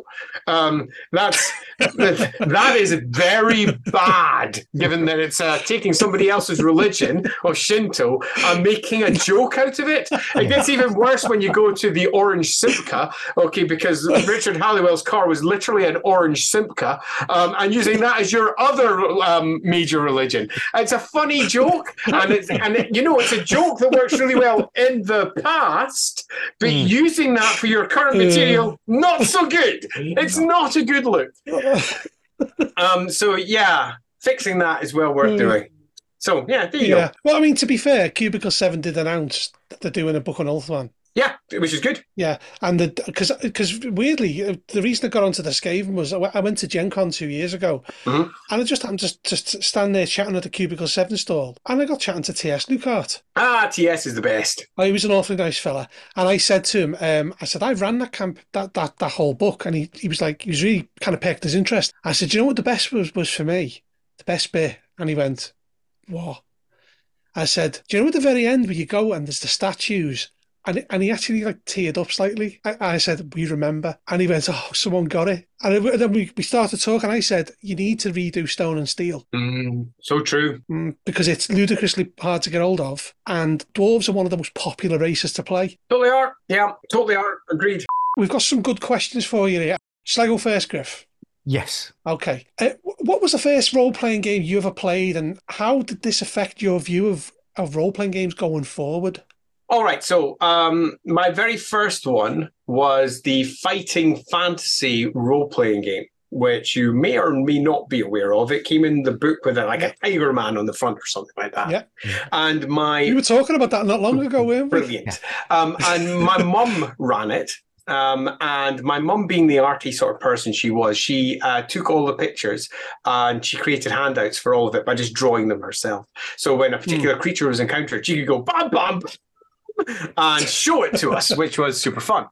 And I played that with my mum and my dad and my brother and my grandmother. Um, I was pretty young. Um, and to give you an idea of what this game was like, we uh, really didn't know necessarily what we were doing. My dad played a character who had next to zero intelligence and was called Zombie the Great. Um, and Zombie the Great, whenever he attacked anything, would go, Zombie, Zombie, rah, rah, rah, rah, which was funny. My grandmother, who was a great fan of uh, the Musketeers, uh, named her character D'Artagnan. And D'Artagnan was basically D'Artagnan. Um, I, and that was it. Um, I, I, was playing a wizard that I can remember almost nothing about. Um, and we stomped our way through that. Super simple rules. Um, but it impacted me in a variety of ways. Number one, my mum and the way she GM'd was to present pictures and handouts, mm. and she offered a visual uh, aspect to role playing that I never really lost. And whether that was through the theatre of the mind and ensuring those visuals were described at least enough so that individuals could create their own visuals, mm. or alternatively providing them directly um, was for me something that became came hand in hand with roleplay. I I mapped everything. I drew everything from my players when I GM'd. Um, not that long after that, um, I sketched pretty much every NPC that people encountered at one point or another, and they weren't necessarily very good. I was a I was a kid and a teenager. I wasn't that great, but those skills ended up becoming my professional skills. Um, as we mm-hmm. mentioned um, earlier, I did all the handouts for Masks of Nyarlathotep. I did all the map, the maps for Masks of Nyarlathotep. I did a bunch of the diagrams that explain how the adventures are all hooked together inside um, masks as well. And that was a stupidly big job. There are literally hundreds of pieces in that one, um, yeah. but but super fun, and that impacted how I not just play the game, but it's how I approach the game for others as well. Um, and my dad and his zombie zombie rah rah rah rah rah rah changed everything because everyone else when i was at that age encountering role playing most of them were playing things like d&d or whatever um, for them, it was almost a tactical simulator for as they moved through dungeons and they killed some bad guys. But it wasn't role playing in the I'm playing a character type. It was mostly role playing as I'm rolling dice. My character's doing well. Did I kill that orc? Yeah, that kicked ass. Um, where my dad was 100% playing a character all the time, getting into it, having a laugh. And he brought to the table an extraordinary sense of humor, um, which significantly changed everybody else's enjoyment at the table. And that didn't just impact me, that that initial opening of the eyes, the removing of the scales for what role playing could be, impacted everything I did from that point onwards. Well, I encountered other players and I started playing a whole host of other games, whether it was Stormbringer, Call of Cthulhu, Warhammer, whatever it might be. Um, a lot of RuneQuest, the RuneQuest starter set's just sitting there beside me just now. Um, we love RuneQuest on yeah. this show. I love RuneQuest also. Um, and whilst I was playing all of those games, I just wasn't happy with the simulation alone aspect those gaming parts were an essential component of roleplay. But for me, the big the big bit was the stories and the characters, the human element. For all we might have been dealing with other species, but the human element, the part where we were telling a story collaboratively, which had often beginnings, middles, and ends, and that was what created the true memorable moments. Sure, you might have got that crazy dice roll where you critted, I don't know, a greater of Tzeentch with a simple plus zero magical dagger stab six six six six. Holy shit! I think I've killed it. okay, that's always going to create a memorable moment because it's fucking awesome. Um, but the truly memorable ones, the ones that sat with me as I grew up, were the bits when the characters did stuff that were unexpected. New things occurred that just weren't normally going to come up at a table. Um, and I then lent into that hard as I was GMing and later as I was writing my own material and writing for other people. It was all about trying to ensure that the game not just had memorable moments, which are essential, but had a good story too, so that at the end of it, everyone went, Holy shit, that was amazing. I really enjoyed that, rather than. Yeah um, we enjoyed it because we're getting together with our mates and we enjoy this shit, which is more than good enough.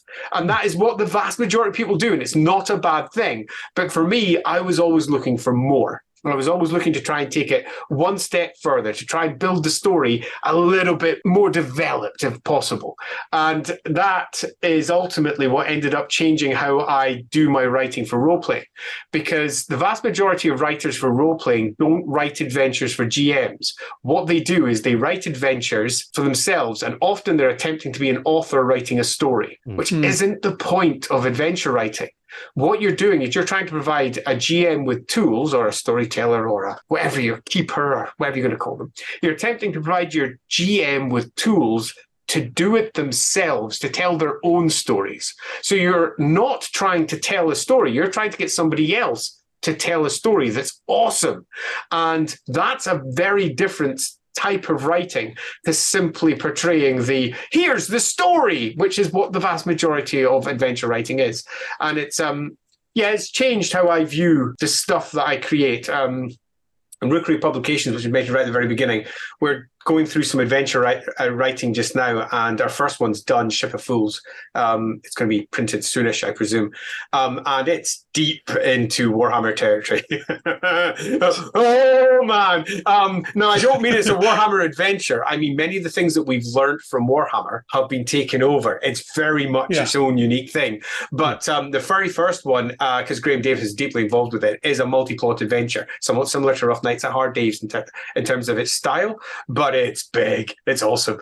Um, and it's got a host of different tools added to that that we've never really had the space to develop for any of the other games or adventures that we've written. Largely because there's always a deadline. There's always someone else saying it's got to be this, it's got to be that. Um, uh, this one we were much more free to do what we wanted, and it's kind yeah. of freaking awesome. That was a bit of a meandering answer there. No, it was the right. It was it was an answer. See, I've got see, I've got one thing which is I've got a question, but I've thought of two other of the same example of the same question. I'm going, mm-hmm. I'm going to intersperse the questions with this. Is what do you think of Zweihander? So I backed Zweihander right at the uh, first time round because um, at that point I was on. Oh goodness, which forum was it on? I can't even remember what name. Daniel um, was, was, using the, at the point. Was Strike to Stun, was it? Yeah, it was on Strike to Stun before Strike to yeah. Stun shut Natasha shut it down. Um, and I can't remember the name Daniel was using at the time to post over there, but I remember the very first post that Daniel was making about we're going to make this. Um, and I second edition had largely come to an end and was looking to fill the gap. Um, third edition was beginning to be whispered about. Um, I knew third edition was coming. I had no real interest in it in the slightest. It wasn't the game I was looking for. I nevertheless got it all because I'm a Warhammer fan and can't help myself. Yeah, um, I know what you mean. Um, and and the dice were useful for completely different things for me. Um, but uh, I, I played I played their rule set for a good six months to a year as well. But again, not my game. Um, and I was super interested in what uh, was being offered. However, it disappointed me uh, for a variety of reasons. My primary reasons were that it wasn't unique. It was just a different attempt to make Warhammer. Yeah, it was a reskin, basically, yeah, wasn't it? It was. And it was a complicated reskin at that, um, which had all manner of gubbins, let's say gubbins, added to it that made it complicated and unnecessarily so. And I didn't find it was a game I had any desire to run at all. Um, it was a game that I was quite happy to look at and say, well, that was a thing that happened. Hmm. Um, but but it didn't feel like it was unique or interesting. What Daniel then moved on to when he did other things, I think, was a much better example of how um, his particular take on things manifested. But um, I, I, I just the whole idea is Zweihander instead of Warhammer um, is so derivative, and that ultimately disappointed me. I was hoping for something new and interesting with mechanics, with the setting, with everything that could, if you wished, be used for Warhammer. Away you go enjoy yourself, but was offering something unique. Now, in time, it slowly became its own thing. Mm. Um, and that's cool because, as much like Warhammer itself, it started off as taking on pretty much a rip of everything else fantasy ever produced, merging it together. And then in time, Warhammer became its own unique thing. Um, and in time, I'm, I presume Zweihander will eventually become its own completely unique thing as each edition passes. But as it currently stands, it's it's still betrays its roots in almost every uh, one of its offerings, and it's not really for me because Warhammer exists. Hmm. Do you know what? I, I, I got Daniel Fox sent me a copy a while back because I don't, you know, I've got a, a channel where I do Mm, reviews. yeah. yeah. And I got about 30 pages in. And after seeing what was clearly the guy who'd written the book drawn twice, I thought to myself, why would I play this when I've got Warhammer? Yeah. Um, having said that, I've got the um, through in my games room. My living room is completely kitted out for streaming in now. For obviously, we do our actual plays in there. Um, Mhm. And one of the pieces of art we've got in there is the original Scribe from Warhammer Fantasy Roleplay First Edition, um, and that was by Tony Ackland, um, and that's Rick Priestley. Um, uh, if you didn't know, it? yeah, it's Rick Priestley. No, It's, I didn't it's, know that. it's, it's an image of him that was done by uh, Tony, um, and um, on the very edge of it, at the top, you can see the word Xerox um, as uh, spelled out like runes. Xerox because they use Xerox machines all the time in the office Yeah. at Games Workshop, um, and that's just a lovely little detail that's on it. But uh, yeah, um, uh, you're right, and that was ultimately what I found. Where I was like, I've got Warhammer, and I have Warhammer in multiple editions. This isn't providing me anything new. It doesn't solve a problem that I have. Warhammer has a variety of problems because it's a legacy system that's holding on to a variety of mechanics that really should have been moved on from. And Hmm. third edition was an attempt to do that, but it went way too far in its attempt to do so. Um, and there is most certainly a really nice, clean system that could be made. And Zweihander isn't it. And Zweihander is just an attempt to make remake Warhammer. And great, that's great, but it is ultimately not for me because Warhammer still exists. If I was looking for a system that was, I, I just look for a new system. Basically, that's what I'd want Yeah. uh, something that was uh, much more modern, much more dynamic, much more based around what the vast majority of us old bastards are concerned about, and that's getting around the table and having fun with our friends. We don't want to get caught up in all the fucking bullshit of the rules, um, and the bullshit of the rules often gets in the way of our enjoyment um, as we're trying to look up page whatever. Um, chap in the corner probably had himself a beer too many. That's not going to happen. Um, we're Yeah. going to be laughing about something else or whatever. So yeah, the, the rule system didn't seem to fix, it didn't seem to address a hole that needed patched. All it seemed to do was exist. Um, having said that, though, Daniel, I met him at um, Gen Con, lovely guy, as it turns out. Yeah. Have you read Blackbirds? I haven't read Blackbirds, and I keep on meaning to. I've got a copy of it. Zweihander at least gave us Blackbirds eventually. That's what I'll say. Because I think Blackbirds is sufficiently different in terms of lore from Warhammer that it's its own cosmic horror. Mhm. And it it's got really neat mechanics like I'm going to tap my card and just kill everybody in this room. You, you Mm. know, mo modern mechanics and modern thinking, but it bombed. It, you- It really did. Um, and I It was up for an ENNie though, wasn't it? Yeah, I, I watched. I watched it getting developed because um, I followed Daniel over on Twitter, and I saw the development as it built up, and a lot of it looked really nice. Mm. You know, I picked up a copy as an. I, I- I'm a perennial picker-upper of things, Mm. but I literally haven't opened it, which is embarrassing to admit. Yeah, I say this though, I absolutely love Blackbirds. I think it's amazing. I've evangelized about it, never played it, never run. Ah, there you go. It's always I the think- way though, isn't it? Uh, that's the problem. Um, if a game doesn't get played, what's the fucking point of it? Mm. Yeah. Yeah, Um, this is. I mean, I mean, just look, look behind me. Mm. I mean, I've got like literally just shelves of this shit. Look at it. Yep. Me too. By the way, um, I'm either with the books that I have, I've got a pile of them sitting over here, which you can't quite see, but there's a pile, my reference for whatever I'm happy to be working on at the time. For me, I have an excuse, I feel, to buy extra books because I am using it to try and inspire me for other ideas, seeing what other people are doing, keeping up, keeping one's finger on the pulse, so to speak. Hmm. Um, I mean, that's a good excuse, right? um, it's as good as mine. yeah, totally. That, yeah, that, that's a good excuse. My my problem is that um, nowadays I just don't read them anymore. I've stopped um, because I've just got so much to do. Whether it's um, writing my own stuff, which I'm constantly working on, um, and uh, the Rookery, for example, there's constant. We've got our own rule set coming out for the Rookery. We've got our own uh, adventures coming out for that, and the adventures for it are system agnostic meaning that you can use them with any setting. So the first one, Ship of Fools, you could play that in Cthulhu, you could play that in Warhammer, you could play that in D and D. Doesn't really matter. It's um entirely open to any particular setting, and we're quite enjoying that. But simultaneously, we're also going to release our own little rule set, which I feel does plug a hole, but it's a hole largely that I think is open because it bugs me. Hmm. And and that's the hole I'm trying to fucking fill. What I need, what I need for my games, um, and ultimately that's. I feel the best way to write anything is the stuff that excites you and gets you going. And when you're playing other games and your frustrations that come from those games, you can then channel that into something that will hopefully be much better. Um, Mm. Yeah, it's uh, it's, it's been fun writing this set. Good, So- so- good fun. I'm going to skip ahead a couple of questions while we're here and talk about the Rookery, if that's okay. Yeah, of course. I, I, So, so Rookery, uh, you've done two things that I've got. Yep. I think that's the only two things you got. So you've got Yep. Well of Bones, Yep. which is phenomenal. oh, thank you Really love very much. Re- really love it. Which for people who, who've not got it yet, go out and get it because it's a it's a beautiful transposable bit of lore and setting and darkness and it's quite spooky. It's it's like a goth wedding. It's a goth wedding. And you can Yeah, move it it's around. fun. And then you've got Mother Hoarfrost, Mhm. who who what I love about Mother Hoarfrost isn't just the fact that it's a beautiful bit of big bad, and you, you can sort of scale Mother Hoarfrost. It could be just like a little local legend, but in the campaign, well, sorry, in the book, there's a there's a multi-year campaign you can get out of that. Oh yeah, yeah. Fab. So what I'm interested in is these things are great to read, and as a GM, I could go, I work, I can work out how to stat that for Call of Cthulhu because Mm. Mother Hoarfrost is Call of Cthulhu, bull.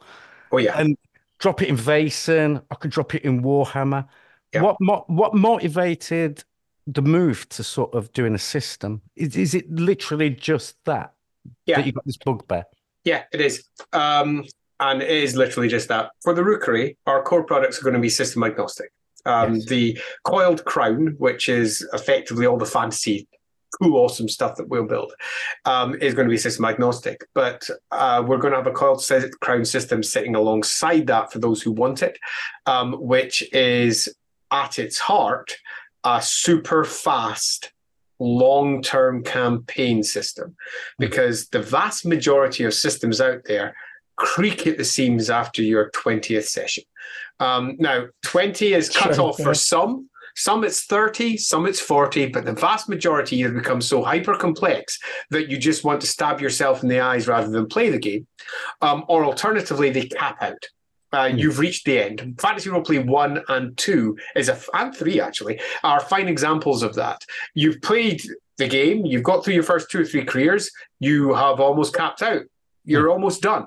And if you happen to be in a high XP group, which many people choose to be because they like getting shit, um, because who doesn't? We want to get Well, better and have fun and scale up. Um, they found themselves running out. And as a clean example of this, um, when I played the Paths of the Damned campaign for second edition of Warhammer Fantasy Roleplay, um, we were playing with your standard mix of PCs. One of them was a noble. In fact, it ended up all being nobles in the end, which was weird. Um, but one of the characters was 17. And by the end of the first part of Paths of the Damned, as we were making our way down through Middenland, we completed the first adventure. And we're heading ourselves down towards Altdorf, which is the capital of the empire. I had a look at her stats, and she was already more impressive than most of the big bad guys that were out there. And I looked at her and went, This is bullshit. Actual bullshit. How the fuck can her character be better than the bad guys and having only completed the first part of the campaign? Hmm. Um, I, by this point, was writing for the game and I pretty much pinged over, well, this is bullshit. To which um, the classic response was, well, how many people play for that long anyway? Um, and the answer is for Warhammer, well, actually, a lot Mm. actually a lot. It was one of the driving concerns for much of the original system design for fourth edition. Where the there is no top end to stats, there's no top end to skills. Um, all of the careers, every single last one of them have a level one, two, three, and four. Uh, so we're not just saying the priests of it, we're not just saying the wizards of it, which was the case for first, second, and third edition, um, where they might have split them up by career. Um, they said career one, career two, career three, career four. Or alternatively, if you go to first edition, it was just one, two, three, four. Um, but all of them were tiered. Second edition had three tiers or four tiers if you're a wizard. Um, uh, the priests had three, well, initiate, anointed, high priest, no priest, anointed, had- had four tiers. Um, and we basically categorized that for all careers. So no matter what you were, you had a beginning, a middle, and the end. And none of the other previous editions had done that. They had all given you a ton of starter shit and the sub middle and only a few top end careers. So everyone who played first edition tended to be an assassin a witch hunter, a level four wizard, um, and every party was the same. And this is something I noticed as I moved around conventions. I was speaking to people um, before we even did fourth edition. This is when back in second edition. All the parties that had been playing for some time were basically the same, and they'd given up an experience or they'd moved to a different system, mm. and that is a freaking flaw a massive one. Oh yeah, absolutely. So, so fourth edition gave um, four careers for every one of the career paths, and that was basically 64 in there, so 256 careers inside the core set, which was the biggest that any of the, of the editions had done. Now, it wasn't executed as well as I would have liked, but the core concept was sound, and the open XP was sound. The uh, increasing XP as you moved on was sound. Um, it uh, we're playing a version of it for Lawhammer, and it's creaking here and there, but that's why I'm rewriting because I can. And one of the joys of Lawhammer is I'm rewriting every single last career because I can. Um, why not? Um, yeah.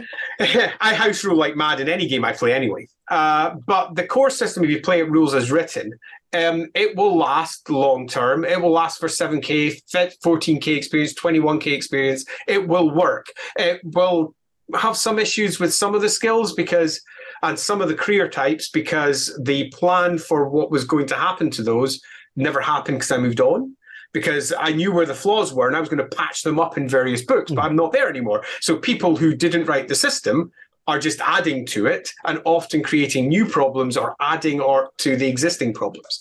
Um, and that's that's inevitable for when other people are coming on because the core system wasn't written by them. And yeah, I, I, that doesn't surprise me. But um, on the Rookery side, the long term campaign is super important because that is the type of campaign I play. I want to play a mm. campaign that six months down the line, the characters aren't gods. The characters are just mm. part of the ongoing stories of that world.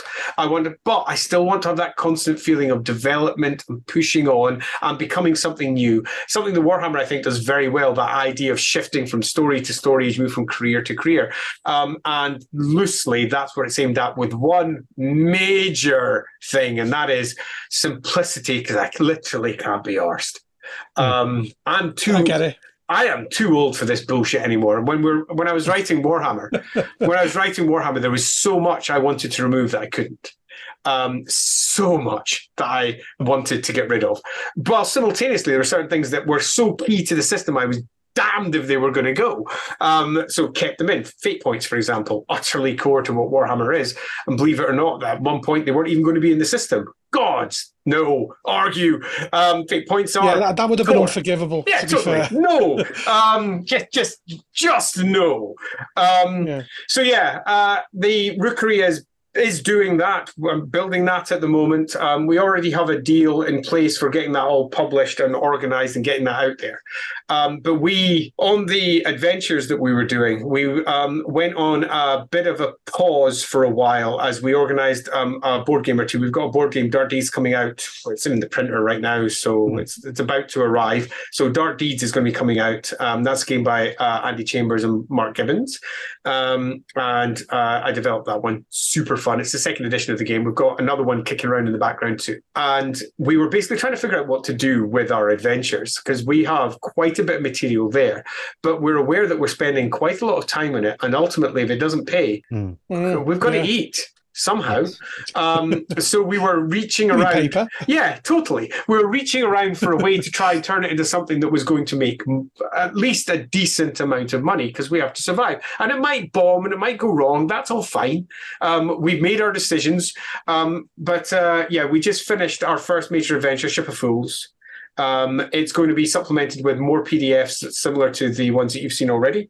Um, they're currently getting pinged around at the moment and in the background as um, I work on them with uh, Mark and Andy and Lindsay. And I really enjoy them. They're super fun. And I think that your opinion of them, thank you very much, mm. is largely what we we're going for. The Mother Hoarfrost was very much a folk horror edition, where the Well of Bones was more of your classic horror edition. Mm. Um, they were both um, horror aspected um, adventure supplements because, well, we quite like that shit. Um, but both of which had almost uh, a skein of civilization sitting on the top of it as well. Where if you're looking at the old wives that sit um, for the for Mother Hoarfrost, or whether you're looking at the sorrowers and the entire society um, that they speak to um, inside the uh, monastery where they are. Yeah, I, I really love it. Oh, the, the, the candelabra yeah, in Canagulum. Oh. oh, alt wives are awesome. I was there's the alt wives, and then there's the entire sort of leaving a porridge, leaving mm. porridge out, leaving the hot porridge out the pot. The hot porridge to hope that you don't get frozen to death. Yeah, it's just awesome. It's just beautiful stuff. And and the one thing, the one thing, right here, I, I will it's it's solid writing. It's amazing art. The, the layout's great, and it's systemless. And mm. as a GM, you can just run your eyes over it, and it, your brain just knows what to do with it, and that's really yeah. Clever. Um, the, the core idea behind that was that the vast majority of adventures are useless because they are pitched at a group that doesn't exist with stats that don't match the PCs that you have. Yeah. A classic example to go back to something we've discussed repeatedly is the enemy within. The enemy within is designed to be played by beginning PCs. That's what it's aimed at. But the vast majority of people who play it generally bring in characters who've gone for a good few months in the lead up towards playing it. For example, when we played, I played 25 sessions before we even started, before we started filming, so that everyone got used to their characters. They all had backstories, they all knew who they were. 25 sessions, that's 2.5k experience normally. In our case, we had about 3,000 experience each as we started. They were developed PCs which meant that the stats inside the enemy within were actually useless. And that is the case for the vast majority of adventures that are out there. How many times have we picked up a D&D module that says, for starter or for level this, that, and the other? And you're like, oh, well, I can't play that one. My players are path. Useless. And we're all, as GMs, already equipped to build the stats that we need for our players. So why the fuck am I providing you with stats? Hmm. It's a pointless waste of time. Yeah. And it almost does nothing. It's far easier for me to instead say um, the PCs are, say, started at three. So this character here started at four. They're better than your PCs. This character started at two. They're worse than your average PC. This one's five. Oh, they're quite a bit better than your PC. they're possibly in trouble. Um, so you immediately, when you look at it, you see those numbers and you immediately go, that is something that challenges my PCs. That is something that doesn't got it. This is something that's supposed mm. to be hard. This is something that's supposed to be easy. And that is generally all GMs need. Um, yeah, it was very much written with, um, well, not me in mind per se, because it wasn't just me writing it, but with me in mind. Um, because I'm aware that the vast majority of the books that I have on the shelves, um, every single adventure that I've ever run, I ignore the stats. Mm. I use the stats that I need to work best with my party or the game world I'm presenting. In Warhammer, for example, I'm super cruel. Um, I build stats that are reflective of what the creature should be and have literally no reflection at all towards what the PCs are capable of defeating, which means if they decide to wander up to a troll and give it a go, they're fucked the, oh, one hit, they're dead almost every single time. It's going to be bad, which means they have to be clever, which means that they have to apply themselves in different ways. They have to uh, accept it's a challenge and work towards that challenge. The stats are fair, but they are fucking mental in comparison to your average um, PC. Mm. Because mm. when we when we chatted with Dennis Detwiller, he was talking about about the idea that people think Delta Green's too harsh, and he was like, "Yeah, but if if you see the King in Yellow, you're going to lose the hundred San. It, it's just that simple. But because anything less would not be doing the King in Yellow justice." Yeah, see, where um, I, I'm not going to say I differ here, but where I would approach that um, as a writer um, is to ensure that the players have got options and the GM has options for utilizing those situations in a way that doesn't end the game. Because in the end, ultimately, anything that is game ending is super unfun unless that's the point of the game at hand. If that's the point well, of the game, at the end of the campaign, super important yeah. that that does happen, um, and reinforcing that is super cool. Um, but for an ongoing campaign, any adventure which is at its heart open to, oh, well, that's what that should do, you're dead, is not something I like. But that's one of the things I love about Warhammer fate points. It allows yeah. you to do that. It allows you to have the crazy bad guy that everyone goes, oh no, I can't give that to my players. Um, the number of times that, in fact, when I was producer, just the first adventure that we released, which was um, If Looks Could Kill, very simple adventure sitting outside Ubersreik. Um, the first writing from that came from Dave Allen, who's um, I believe still working on uh, for Cubicle Seven, um, and it got adapted significantly because I was looking to undermine expectations. I won't go into any details for spoilers reasons, but I will say that significant changes were made to the adventure to try and um, make it more Warhammer. Warhammer is not the obvious route through is the best route through. Generally, it's um, the obvious route through is the dangerous. Oops, I made a mistake and that was tied into how that adventure built. And uh, in that, there's a rather nasty creature. It's pretty nasty. It can one hit kill some players with relative ease, but that's fine. And when I was producer, the number of GMs who would pop in and say something along the lines of, I'm really scared of, of, this thing. It's going to kill my players. What do I do with it? Do I play it with this? Do I not do it with this? And my advice was always the same just play it you'll be surprised at how well your PCs cope. Not hmm. only because PCs are run by intelligent people and they'll realize if one of them dies that this was a bad idea and they should perhaps do something else, um, but it won't kill your PCs because each of them has an average of three fate points. They've got extra lives. They're allowed to mm. make their mistakes. One of the great strengths of Warhammer is that it's a good teaching mm. game for the Warhammer world, which means that you can put big bads right in front of their face, and if they act like an arse and get slapped, then that's fine. They they learn from that and they go, next time, perhaps I'll be less of an arse. perhaps mm. I'll take a different choice because I've seen what happens as that character hit me once, skewered me through the eye, and my brain fell out my ear or whatever particular critical you happen to get. And that's part of the fun of the Warhammer system. Um, but the fate points allow you to do that in a way that almost no other game does. Now, of course, you get dramatic editing and a variety of games that allow you to just do shit sometimes.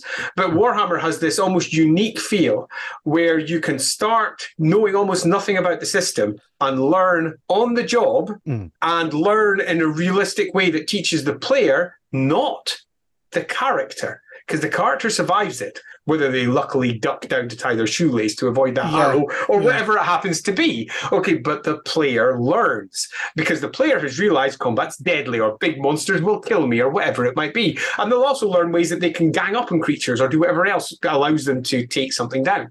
Um, and it generally means that as a system, it works relatively well for mid-term and long-term campaigns in a way that some games, like say Call of Cthulhu, often fall down. The number of times I got a TPK or close to it in Call of Cthulhu Cthulhu is sad, unfortunately, um, because yeah. there's not that safety net. Um, and for a game which is ultimately about pursuing that story, you want to keep them alive. That's why the pulpy game perhaps leans into that a little bit more. Um, but yeah, I really like Warhammer. Seven and... Dead does as well. To be fair, though, doesn't it? With with, with luck um, and yeah. you know pushing rolls and things like that. Yeah, to try and make sure you get your successes, but that doesn't that does mm. more to resolve the whiff factor than necessarily the deadliest factor. Yeah, yeah, true. Pop, Pop's got the system where as long as you, I think, is it twenty luck? As long as you burn all your luck remaining, and you've got a certain amount, you do what what you do in Warhammer, which is to go write me out of this scene, and I'll explain. Oh, I just got punched off a cliff and landed on a haystack below. So yeah, so you get a chance to learn in Pulp Cthulhu. Yeah, you do. Um, um, uh, Pulp has got a bit more leeway there, I think, um, which I hmm. think works really quite well for the setting as a whole. And I feel seventh edition is more realistic, arguably, hmm. for as much as that matters for a system. But uh, ultimately, for the deadliness of the setting at hand and the tone and feel for the setting at hand, I feel misses a couple of points that Warhammer does do. Not that Warhammer is anyway perfect. It's got a whole host of other pitfalls it suffers. Um, mm. But uh, I think it's one of its strengths that allows you to um, experience the game fuck up um, and still play with that character that you've spent time investing in. Um, because yeah. nobody likes to see their character die before they're ready for their character to die. Yeah. Hmm. Yeah. So, so with the Coiled Crown stuff, do, have you got like ballpark figures for when that's going to come in? Because there are people in the questions asking about it. Yeah. So, um, I'm not going to give very strong figures because, for example, uh, the first book is done. The second book is effectively, I mean, it's written, um, but it's not um, laid out or arted yet, but it's there. Third book is sort of there. Um, rule book is, I'm about halfway through that in a way that I'm happy with. Um, all the little extra PDF bits, they're all getting put together on the sides. Um, we have um, a pretty realistic set of deadlines which are in place. And we have already got a preliminary deal in place as well for getting them all printed and getting everything organized. And our plan is for most of that to be resolved for its first steps this year. So watch this space it should be coming. Now will we hit hiccups? Possibly. Hmm. um, uh, for anyone who knows me already you'll know that my health has not been necessarily the best since i had covid. Um, and sometimes i just go down for a couple of weeks which is the worst. Happened over christmas not the best time, but at least it didn't impact my work time Mm. because because I would have been doing you know family shit. Um, I didn't. Family were meant to come down. It was my daughter's birthday. Yeah, we didn't do that. It's one of those things, though, isn't it? It is cough cough hack.